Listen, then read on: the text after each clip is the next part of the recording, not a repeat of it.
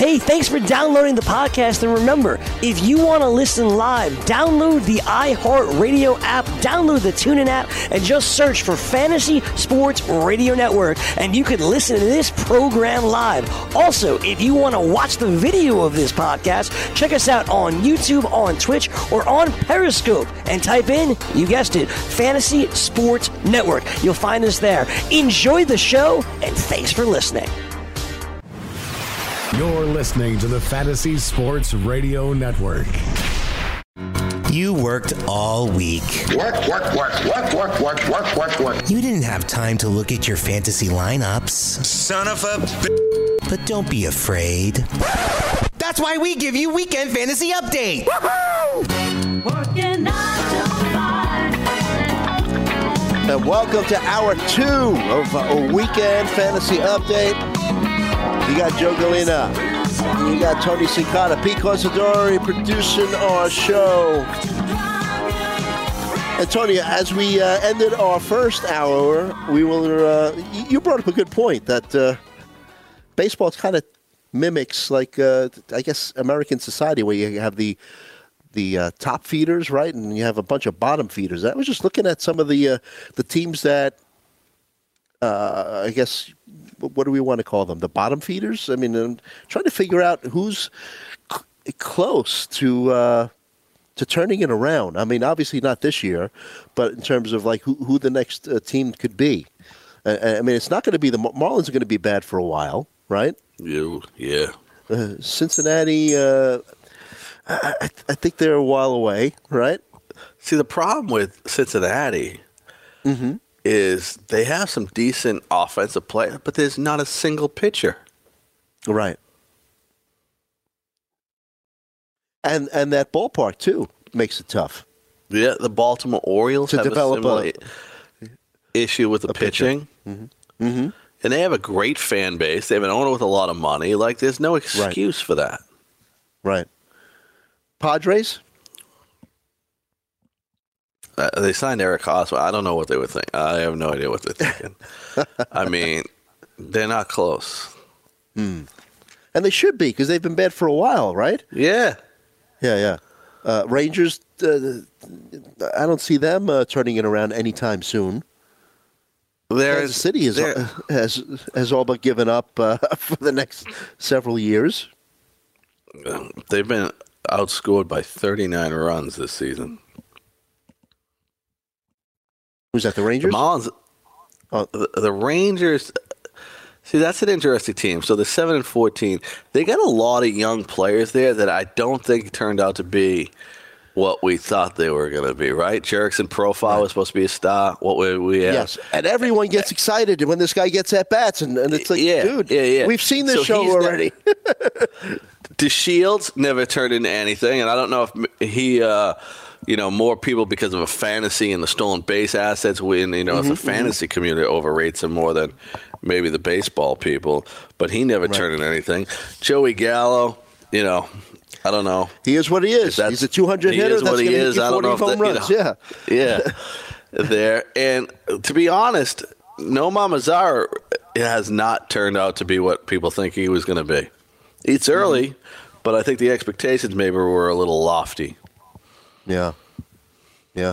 I think it's going to be a, a, a little while. Uh, we talked about And where's the pitching in Texas? Right. I mean, Cole. I don't think Cole Hamels is anything close to what he used to be. No, absolutely not. Yeah. Uh, and like I said, uh, I mean, offensively too, this kid uh, Ronald Guzman that they called up. I mean, he's got a bit of pop. Could be their first baseman for for, for a little while, but uh, I don't really see it. How about Tampa Bay? They always seem to. Tampa Bay actually, when you look at it, they have some decent pictures uh, that they could build a team around. You know, I think we lost Tony, Pete. Hello, Joe. Sorry about that. I'm uh, Hey, all over the place. yeah, right. we did lose Tony for a second. We'll get him right back. I apologize for that. Um, so, Joe, right. what's going on? Yes, sir. Not much. You tell me. Eh, nothing. NHL. How's it going uh, with the uh, NHL playoffs? You, you you keeping up with that? Yeah, so- you're a big NHL fan. I'm a huge NHL fan. You know that. Um, so Yeah, I mean, we have a lot of things going on. The Colorado Avalanche beat the Predators last night, two to one, to keep it alive for them. They go back to Colorado. I believe it's tomorrow. Uh, they have a chance to tie up the series, three games to three. One of the amazing stories. Uh, I think is the Vegas Golden Knights sweeping the LA Kings. Low scoring games. It was a goalies duel between Jonathan Quick and Marc Andre Fleury. They sweep the Kings. The Sharks sweep the Ducks. So the two teams with the brooms are going to be uh, facing each other in the second round. I have the Vegas Golden Knights beating the Sharks there. How long have the Vegas Golden Knights been a franchise? Uh, this is the first year. This they're an expansion team, brand new. Um, so this is their first year, and they're yeah. In the beginning of the year, I actually on the on the uh, fancy producers back when we were on the air, I said watch this Uh-huh. team go to the playoffs because they have a lot of talent. Uh, during the Mm-hmm. expansion draft rules, there was only a certain number of people that could uh, be protected. So. Um, you know that's how um, that's how they got a bunch of their talent. George McPhee is a great GM, so yeah, Mm-hmm. Uh, you know I think it's a, a great thing for them. I think it's the first time in sports for a franchise to sweep their first playoff series or something like that in sports alone. So it's a great Mm-hmm. story. Any chance? How far do you think that they could go in the uh, in the playoffs? I, I really think they make it to the conference finals. I think that they beat uh, the San Jose Sharks.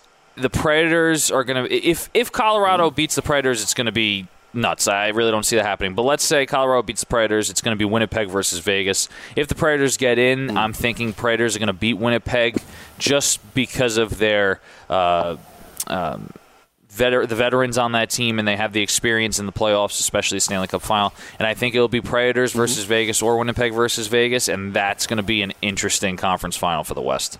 Uh, I don't see Vegas going to the Cup though. But that would be totally amazing. For Oh, them yeah. to go Yeah, to complete- the cup completely in amazing. their first year of existence. Yes. Yeah. So Tony, you back?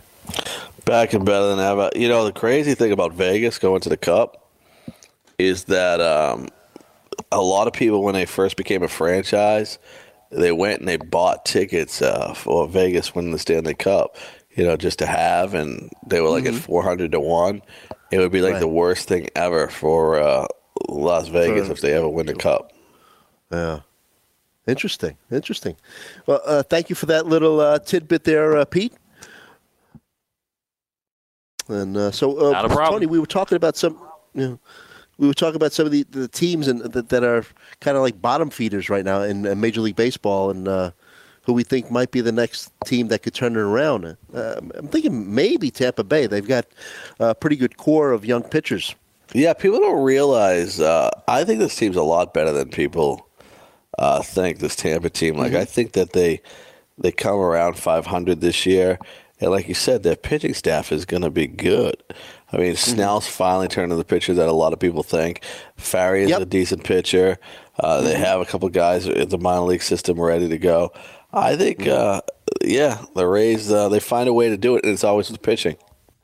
Yeah, they do a good job of uh, developing young starting pitching. I mean, you look at David Price, you forget that he was developed by the Rays uh, farm system, right? I think, uh, Tony, did I say something to insult you? I think he's gone again. I, I lost my friend Tony again. Again, come on, what's going on here? Yeah. You know, we're trying to do a live show He's here. I I don't understand what, what what's going on, but you know what? Listen, it's not Tony's fault. I'm sure it's just some technical difficulties. Um, but Joe, weekend fantasy update Mm-hmm. here on the on the on the network. We did a little hockey. You guys are doing a little baseball. Mm-hmm. I have a question for you. In all sports, because we talked about this on Yes. fantasy sports today. Where Okay. does the um, responsibility lie? Because you were talking about in baseball about Aaron Boone. Where does the responsibility lie with a manager or a coach when you have the not, when you have players really not doing their best? Uh, you know, I always say, and I've, I, we probably talked about this on the program too.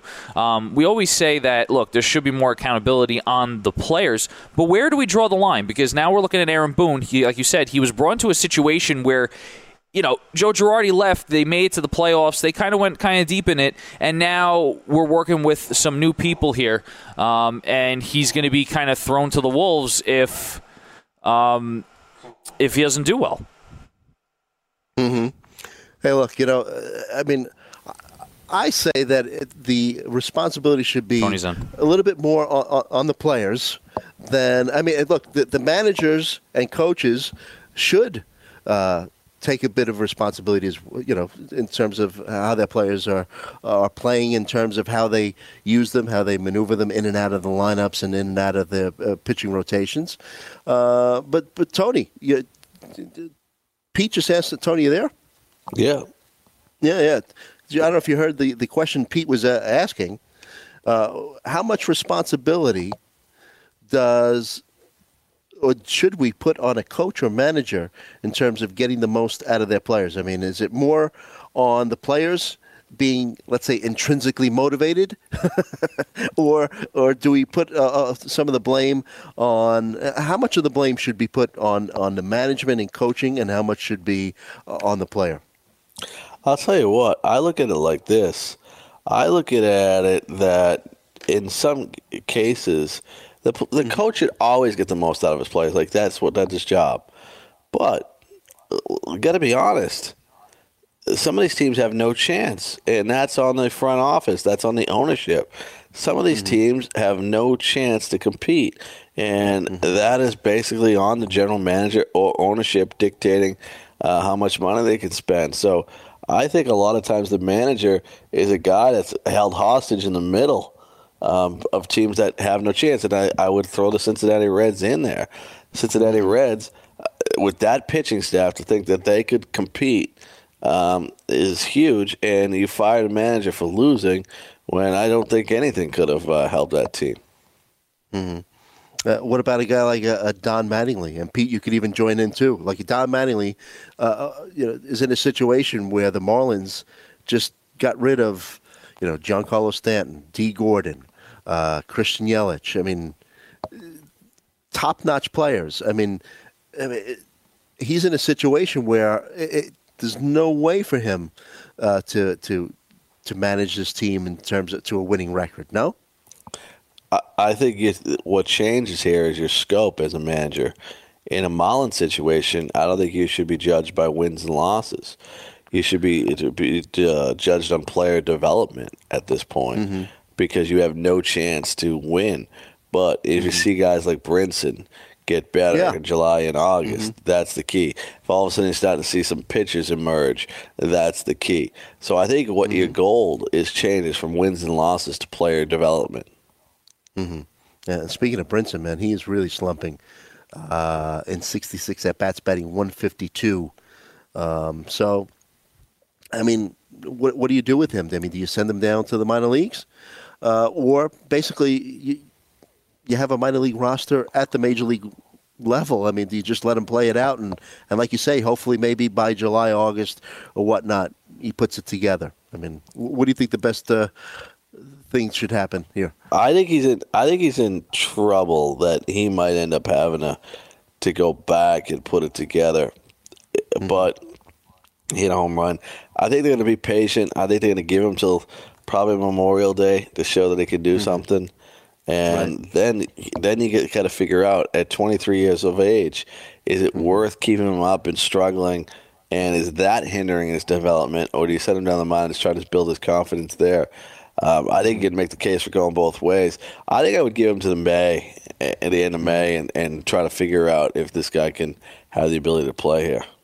When I think of him, it makes me think also a little bit of uh, Byron Buxton, outfielder for the for the uh, Yeah. Twins, who's now on the DL because of migraines. This is the second player this year, to my knowledge, to go on the DL because of migraines.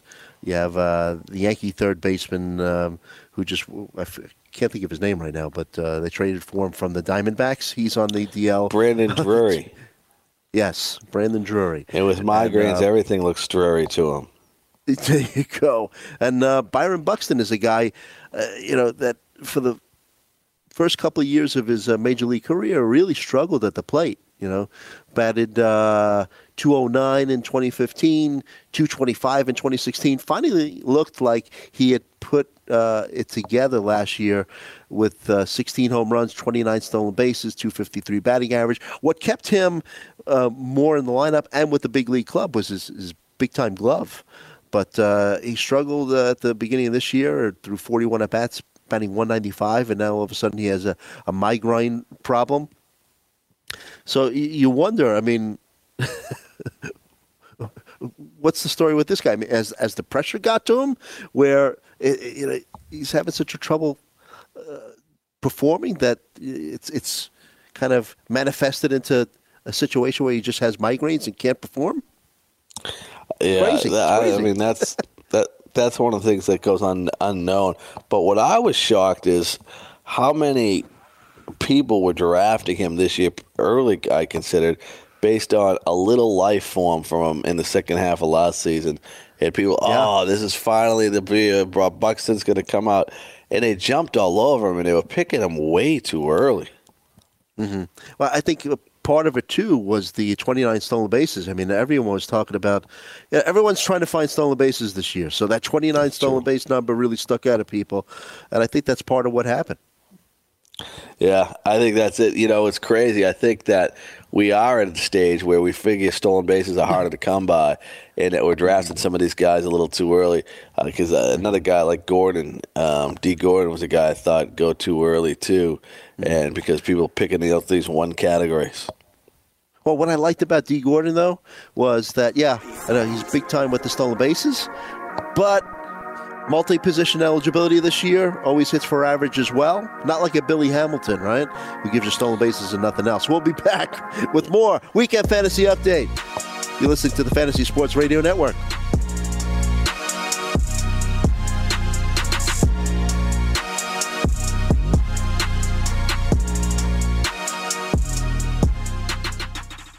Playing daily fantasy basketball this year? Consider Daily Roto your go to resource. Whether you play on DraftKings or FanDuel, Daily Roto's customizable projections, podcasts, strategy guides, and lineup optimizer will help you compete with the pros in a fraction of the time. With a team featuring Millionaire Maker winners and live final champions, there's no better place to get your NBA DFS content. Better yet, you can save 10% using the promo code FNTSY. So go to dailyroto.com slash premium and learn more about our awesome product.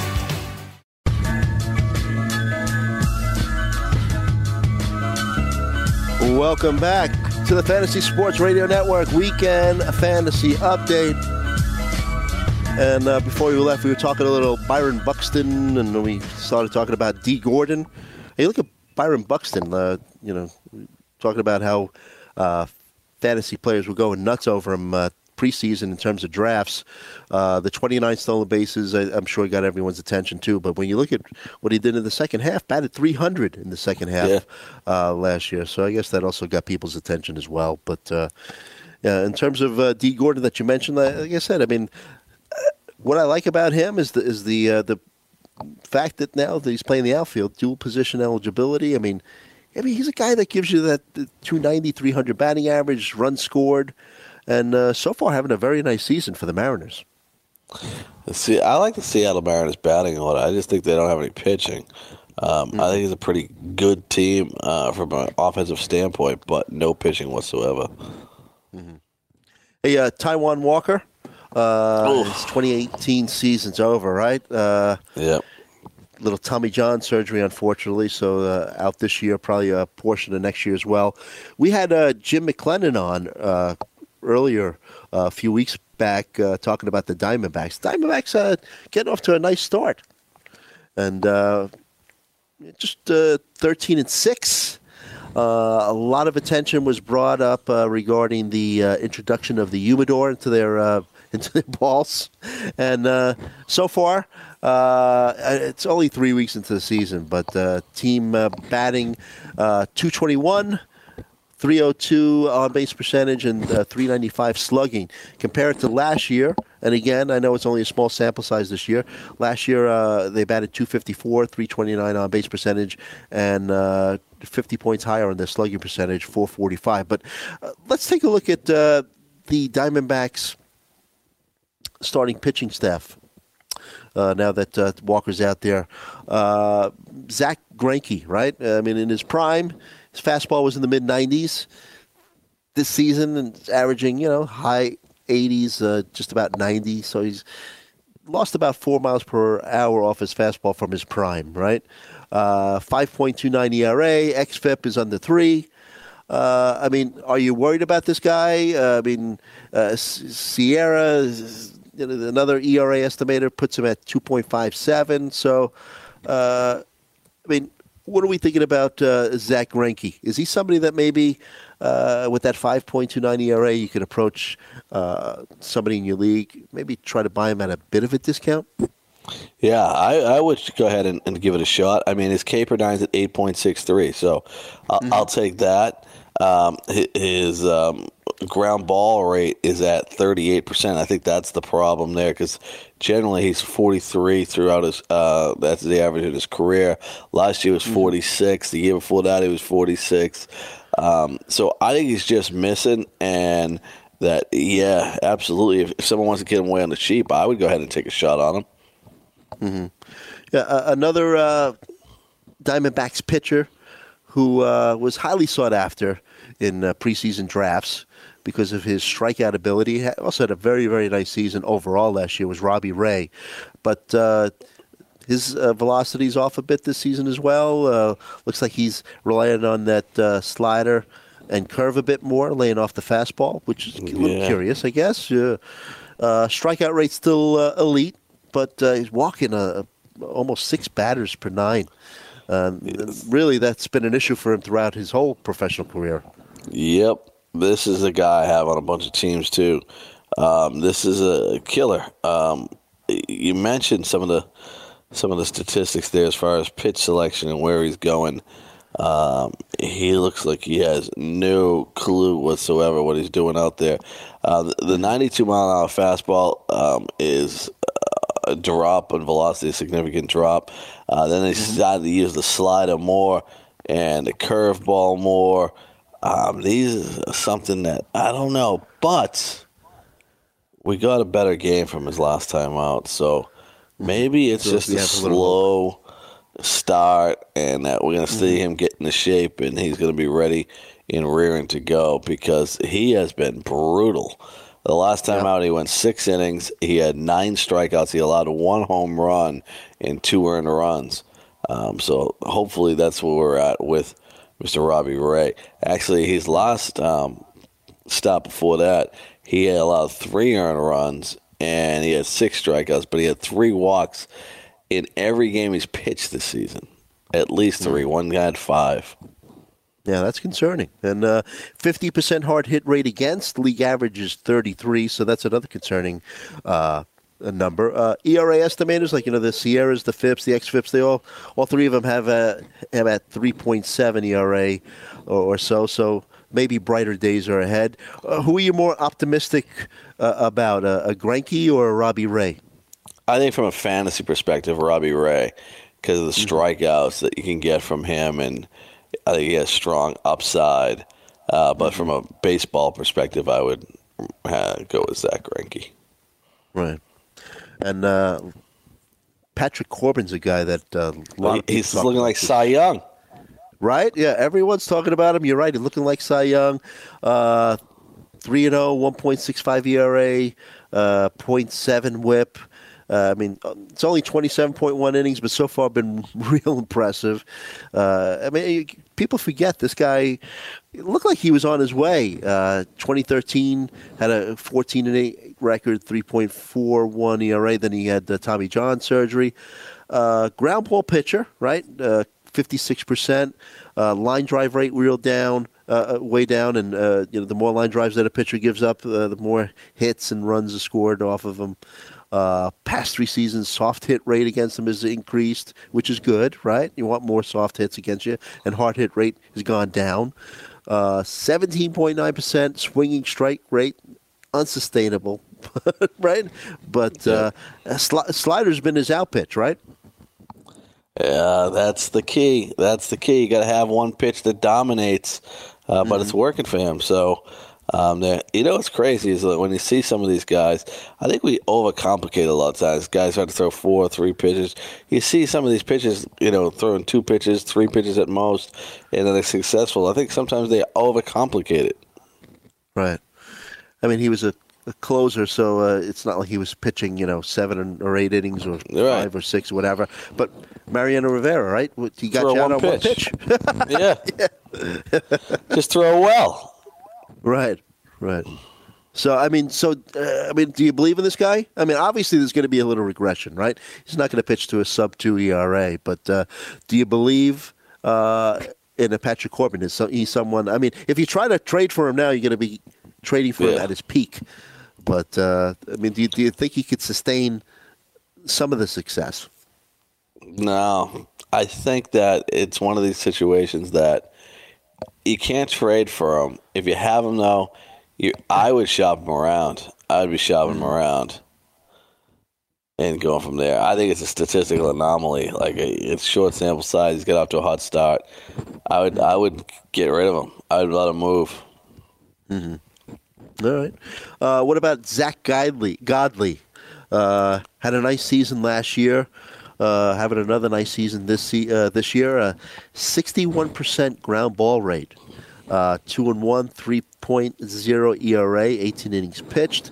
Another guy uh, with a low line drive rate against, uh, showing you that uh, he could be successful without the big time velocity. Right, uh, lifetime, twelve point five uh, percent swinging strikeout rate. Yeah, he was a tenth round pick. Um, he didn't have all the physical attributes and the hundred mile an hour fastball or anything like that. Uh, but he's coming to Major League Baseball and he's pitched well. Uh, pitched well last year with 3.37 ERA, K per nine of 9.58. Uh, this year it's down around eight, but his ERA is at 3.00. I watched uh, his last his last game got beat up. Uh, I think it was the Dodgers, and he gets strikeouts. He has he's throwing the ball where he wants to. Yeah, his last game he only lasted four innings. Uh, he allowed five earned runs to the Dodgers, six walks in that game, and he's not a guy that walks people in general. He only had one walk prior to that in the two games combined. Um, I, I like this kid. I think that he's going to end up like Robbie Ray and have about a three and a half ERA uh, because he just. I, I don't think the strikeout totals are going to be there for him. Right. Um, what about the uh, Arizona bullpen?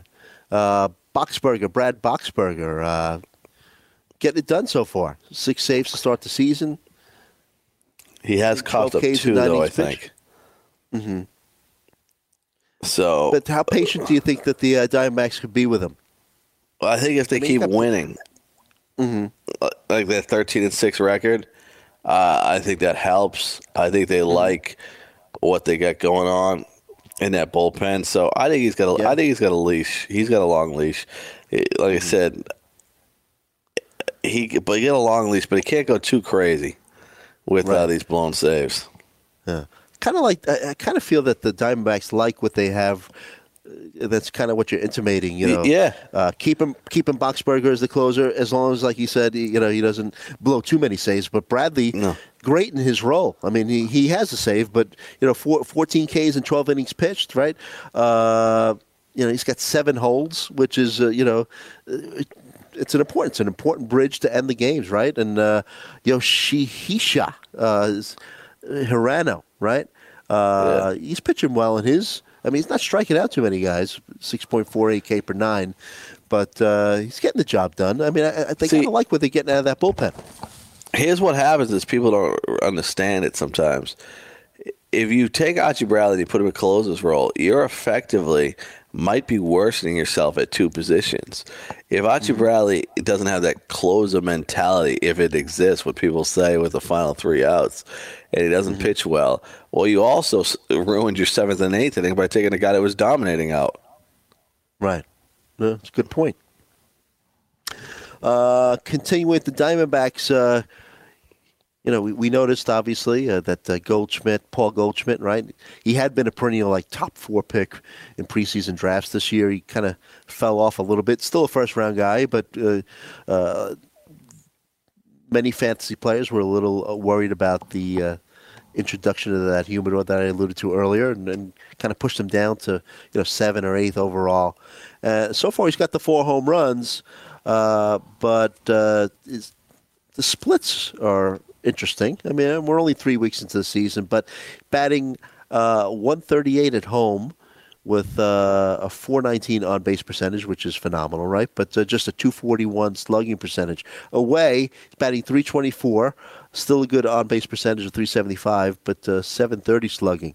Uh, and and he's really he's, he's always been a better hitter against lefties, but this year it's really uh, accentuated, right? Uh, batting 167 versus righties so far.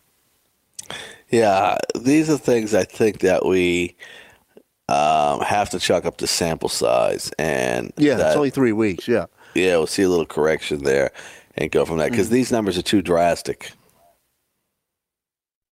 Yeah. Yeah. So uh, I agree with you. I mean, three weeks is not enough. I mean, uh, to say, but it is interesting. It is a, uh, you know, like I said, he's always had problems against uh, righties, but uh, the 167. And then you look through his first six games, batted 059. Since then, he's batting 288. So uh, don't give up on on Paul Goldschmidt.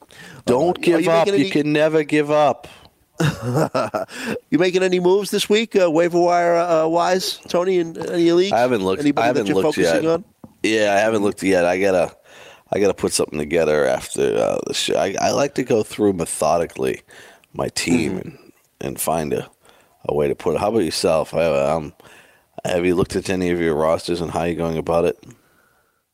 you know the, the teams that uh, the the leagues I play in, um, fifteen teamers, so not much out there. I mean, uh, Tyler O'Neill is a guy that just called up, got called up uh, for the Cardinals, got some pop to his bat. But the question is, is he going to get enough at bats to make it worthwhile to uh, to make the uh, the FAAB commitment? Is it worth picking him up?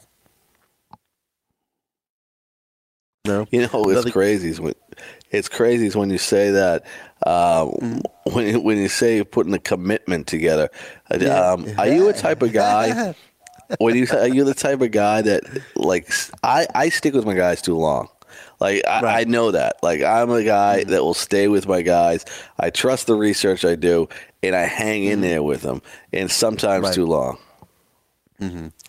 Uh, I, I catch myself doing that. I try that uh, as I'm evolving as a fantasy player over the years, that uh, the the two things that I'm trying to do, especially this season, is uh, on the waiver wire. If there's somebody that I want, like uh, the kid Joey Lucchesi from uh, the Padres, Yep. when I went for him a couple of years, a couple of weeks ago, I made you know very very strong FAAB bids to make sure that I got them. You know, and and I'm also trying to do what you just mentioned in terms of, you know, not sticking with players too long. Like uh, you know, Matt Davidson was a superstar for the first five days of the season, right? But he slumped since. I mean, I own him in, in, in one league, and it might be time to uh, say goodbye. Really. Uh, See, I have him. I, I, I'm not ready to give up. Now Mm-hmm. he's a guy. and When I say I'm not ready to give up, I could see put him on my bench, but if you, I, I don't want to cut him. Right. It depends on who's out there, of course, right? Yeah, yeah. Well, I've had to, to, to- I mean, I had a situation where I had, you know, Wil Myers, Jed Gyorko, I had uh, Yelich, all on my team, all in the DL, and they all came off this week. So uh, I have an opportunity where now I have to, you know, make some decisions here, and uh, uh, Davidson might be the guy uh, to go. Uh, Back in the day, uh, Davidson was the yeah. third pick in the draft. the third pick in the draft. Yeah, Major League Baseball draft. Oh, okay. Oh, I'm sorry. Okay. Overall, yeah, okay. not yeah, not not your friend's draft. Yeah, no, Right, he right, wasn't there. That would be pretty. That would be pretty significant. Yeah, it would. Trevor Cahill getting a little uh, press this week too. Uh, just pitched one start, right?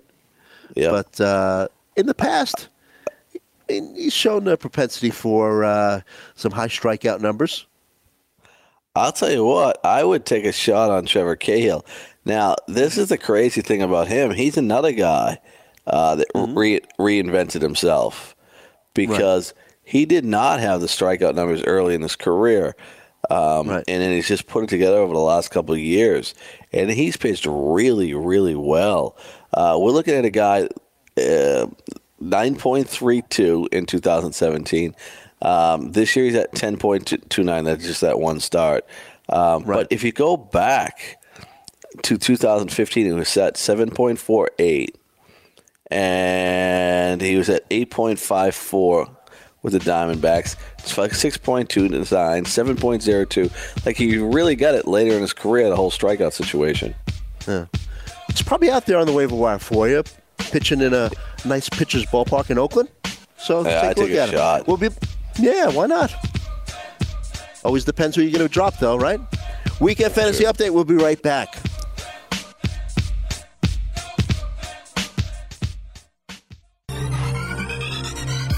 Did you know that you can listen to this show live on the award winning Fantasy Sports Radio Network? Listen on the iHeartRadio app, the TuneIn Radio app, or download the Fantasy Sports Radio Network app. The Fantasy Sports Radio Network is the only totally free 24 7, 365 fantasy sports network of its kind without a subscription. Check out YouTube Live on the Fantasy Sports Network YouTube page and participate in the programming there, where you can ask questions, discuss the topics with other fantasy enthusiasts, or tell everyone that you disagree. Call into your favorite show and ask your question. The number is 844 84 FNTSY. That's 844 843 6879. The Fantasy Sports Radio Network, your free fantasy source 24 hours a day.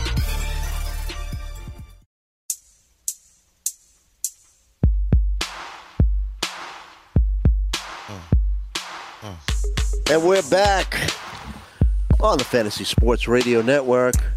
You're listening to Weekend Fantasy Update. Got Joe Galena, got Tony Sincata, Pete Considori producing our show. And want to remind that Fantasy Factor is the perfect daily fantasy site for the casual recreational player. Flatter prize pools, smaller fields, and single entry contests only. Fantasy Factor always has fun contests going on. This year, Fantasy Factor is running a $100,000 home run derby. Simply sign up and enter.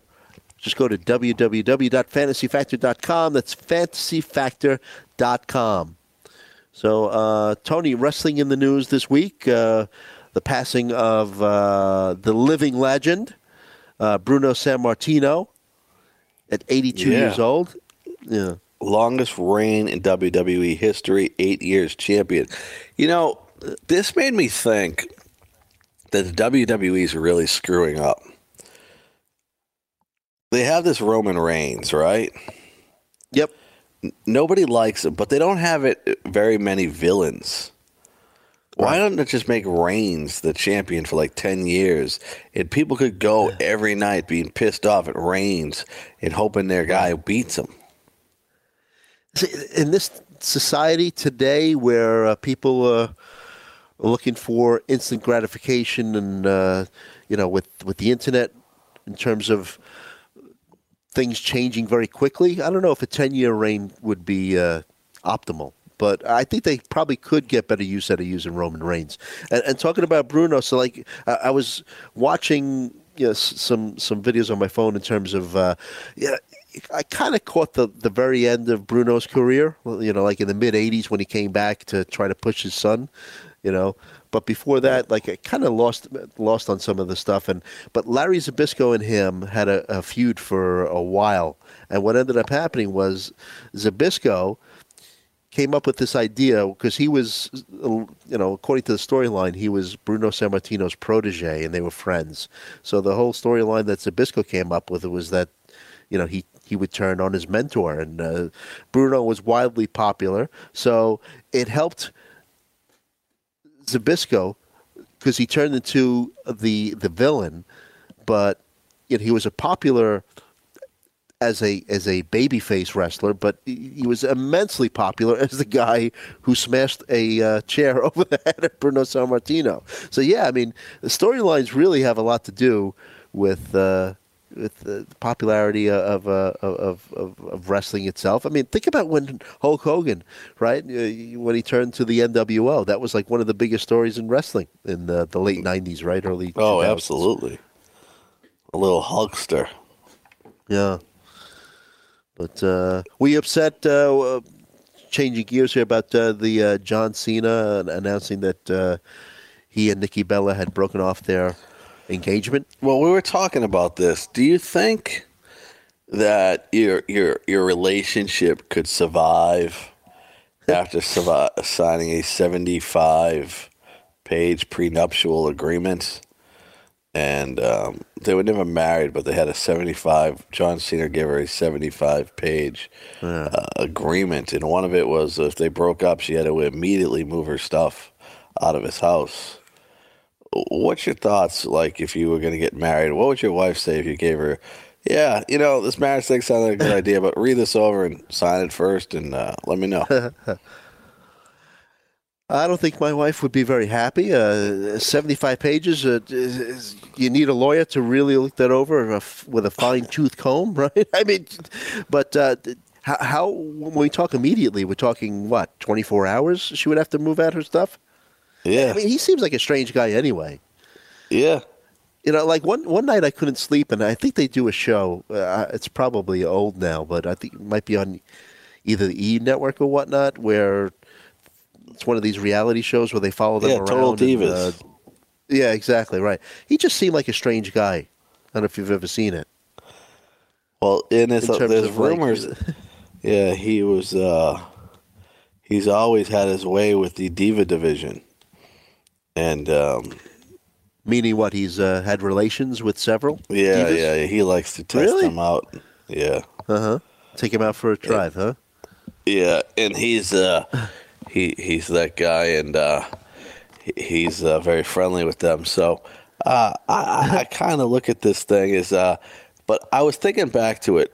So do you think that this thing was a hoax at WrestleMania that they were never really gonna um, get married?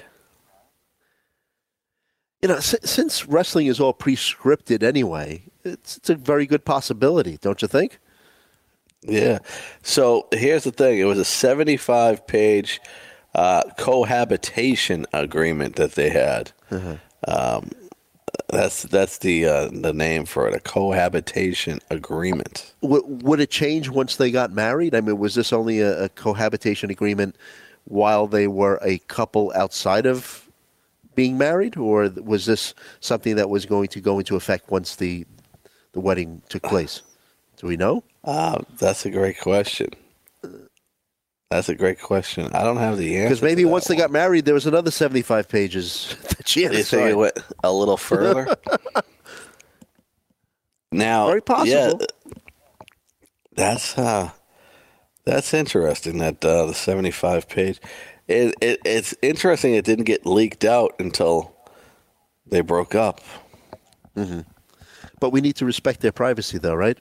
I think. Do you think that that's the key? I think that I think they put that out there, right?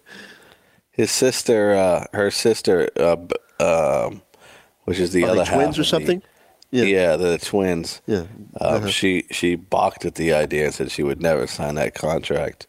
Uh, but a relationship expert says it's not a bad idea. And our guy Robert Littal was the guy that uh, uh, put it out there. He was the guy that broke the story. Robert Littal uh, talks about her. Uh, he says John Cena had Nikki Bella sign a 75 page contract stating if she moved into his house, she had to leave and take her shit immediately if he broke up with her. the day has come. Uh-huh.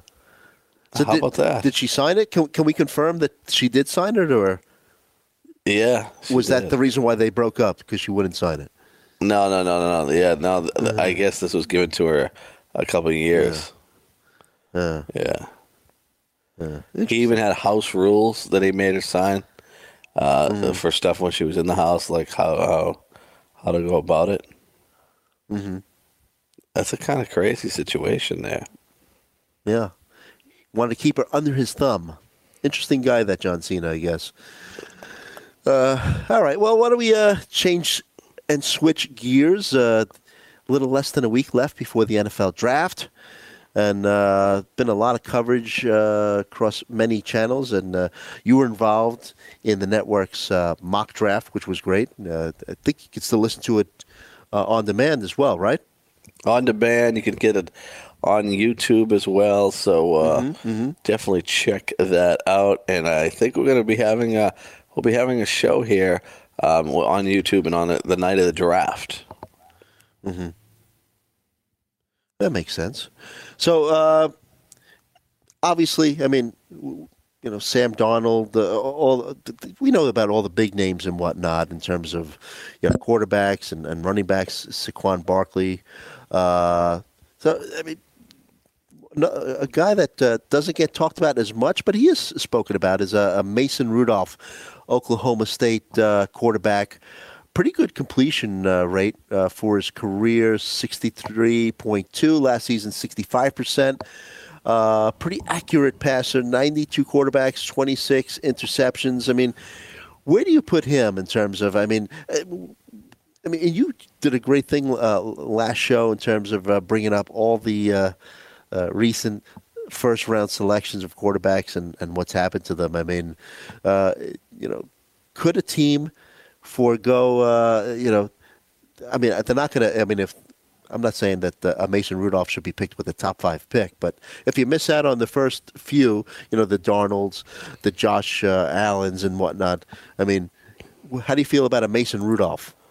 So he, he, he seems like he'll be the sixth quarterback taken, and some people mm-hmm. believe he'll be in the first round, others believe he'll be in the second round.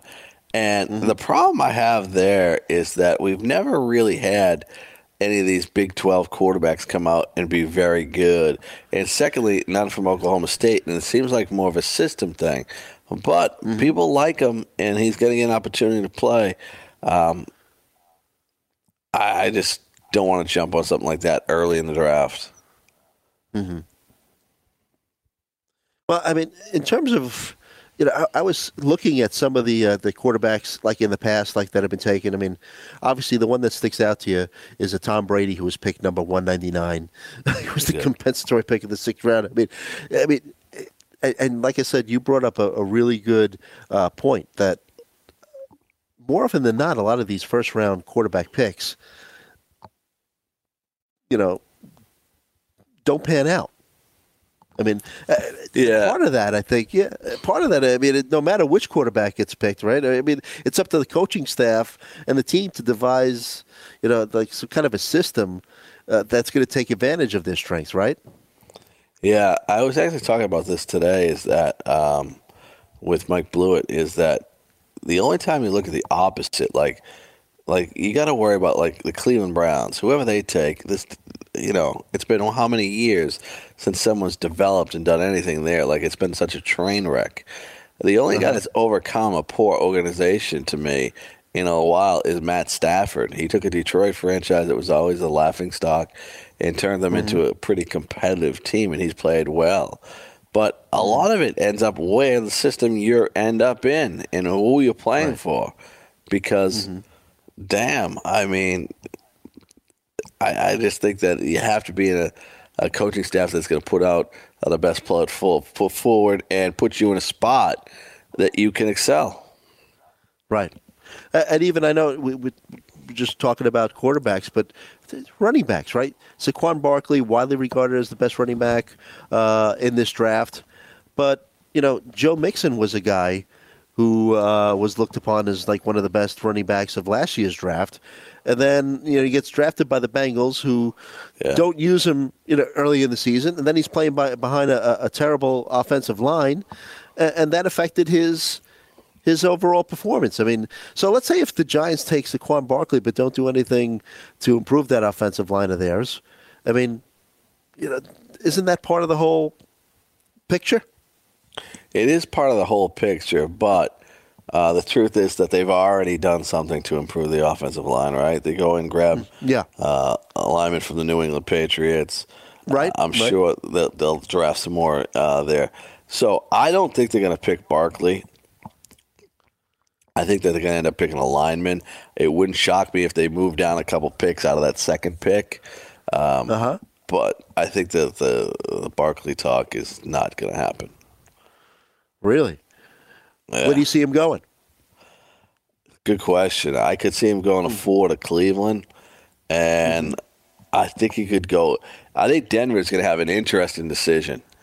Denver is going to get a decision.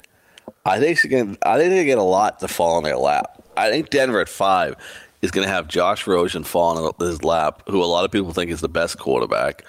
They could have Saquon Barkley there at five and they're going to have a whole bunch of trade offers. You think Barkley could fall th- that far down to number five? Yeah, yeah. I think the Giants pick an offensive lineman at 2 I think at one, three, uh, one and three, uh, uh, quarterbacks. I think Cleveland could pick Chubb then at four. And last year they had a they, they they also picked a lineman. They could have two bookend defensive end pass rushers. Uh, that would make that defense very tough to play against uh, there. And then Barkley's still on the board. So you think the Giants could go for an offensive lineman like a, a Quenton Nelson, like uh, Yeah. from Notre Dame? Yep. How much do you think that an improved offensive line would uh, would help out uh, Eli? I mean, Oh, I think you, a do you lot. believe in Eli? I mean, do you think he's Well, got a couple of years yeah, left? I you mean, know look, what? I was- I, I watch him. You know, go ahead. I've changed my mind on him. Uh huh. I thought he was done. I thought he was done. But if you go back and you look at the, the statistics, right? He, he's a he's a decent quarterback when Beckham plays. Like they they put up numbers. He's not great, but he's he's at the top fifteen. Right. Without I've Beckham, some- I, mean, last year with that offensive line and wide receivers Yeah. that came from the grocery store, he wasn't Yeah. good. He was terrible. But how do you blame on, on him? It's not like anyone else came in and did anything with that offense. Right. No, I, I, I'm an Eli fan. I'm a Giants fan. But yeah, you're right. Last year, uh, terrible uh, wide receivers. But the year before as well. I mean, he's he's made some some. I mean, you watch him week after week. He does make some questionable throws. Oh yeah, he- Uh, but he did that when they were winning Super Bowls. yeah, that is true. Yeah. Uh, where do you think uh, uh, Dez? I mean, speaking since we're talking about the Giants and you brought up Beckham, uh, there was the video that came out this week where Odell Beckham uh, Jr. is working out with Dez Bryant. Yes. Giants uh, cut uh, Brandon Marshall. Uh, what are we thinking there? I think there's a reasonable chance that he goes with the New York Giants. And I actually did some research yesterday on Dez Bryant. Dez Bryant it is the 55th out of the 56 rated wide receivers to have separation by next gen stats in football. Mm-hmm. So that's terrible, right? Yes. But he's the number three receiver with catches when in contact with a defender. And so basically, what that tells me is that Dak Prescott didn't throw the ball enough. That when he's covered, he was making plays. He was the third best in the entire league. Now, I don't think he can play the outside wide receiver anymore, and I think that they should move him to slot. I think he would have a shot in a new position. Uh, but Sterling Shepard's a pretty good slot receiver, so I, I kind of Yes, he is, not yeah. sure if that's a fit. But I think the Giants at least give him a look because you know what? If that if he's friends with Odell Beckham and that's one way to keep Odell happy, maybe you do that too. Right. Right. Uh, how much uh, do you think uh, that he's got left? I think if you, I think if you're trying to use him as an outside wide receiver where he's played the last couple of years, uh, I I kind of limit what you give. Uh, I don't think he has much left. If you try to move him to a wide receiver, I think in the slot, get him one on one with the linebacker, sometimes with the safety. Um, I think he could play a couple of years. Are you one of these guys that uh, adds credence to the motivation factor? You know, to just to, to play in the same division as the Cowboys and show that you know you still got it. Or I mean, I know some people don't don't believe that you are what you are. He's already got motivation. He's actually working out. Yeah. Right? All right. Yeah. All right, we'll be back with more Weekend Fantasy Update. Hour number three coming up. You got Tony Sicani, you got Joe Galena, Pete Considori, but we'll be right back on the Fantasy Sports Radio Network.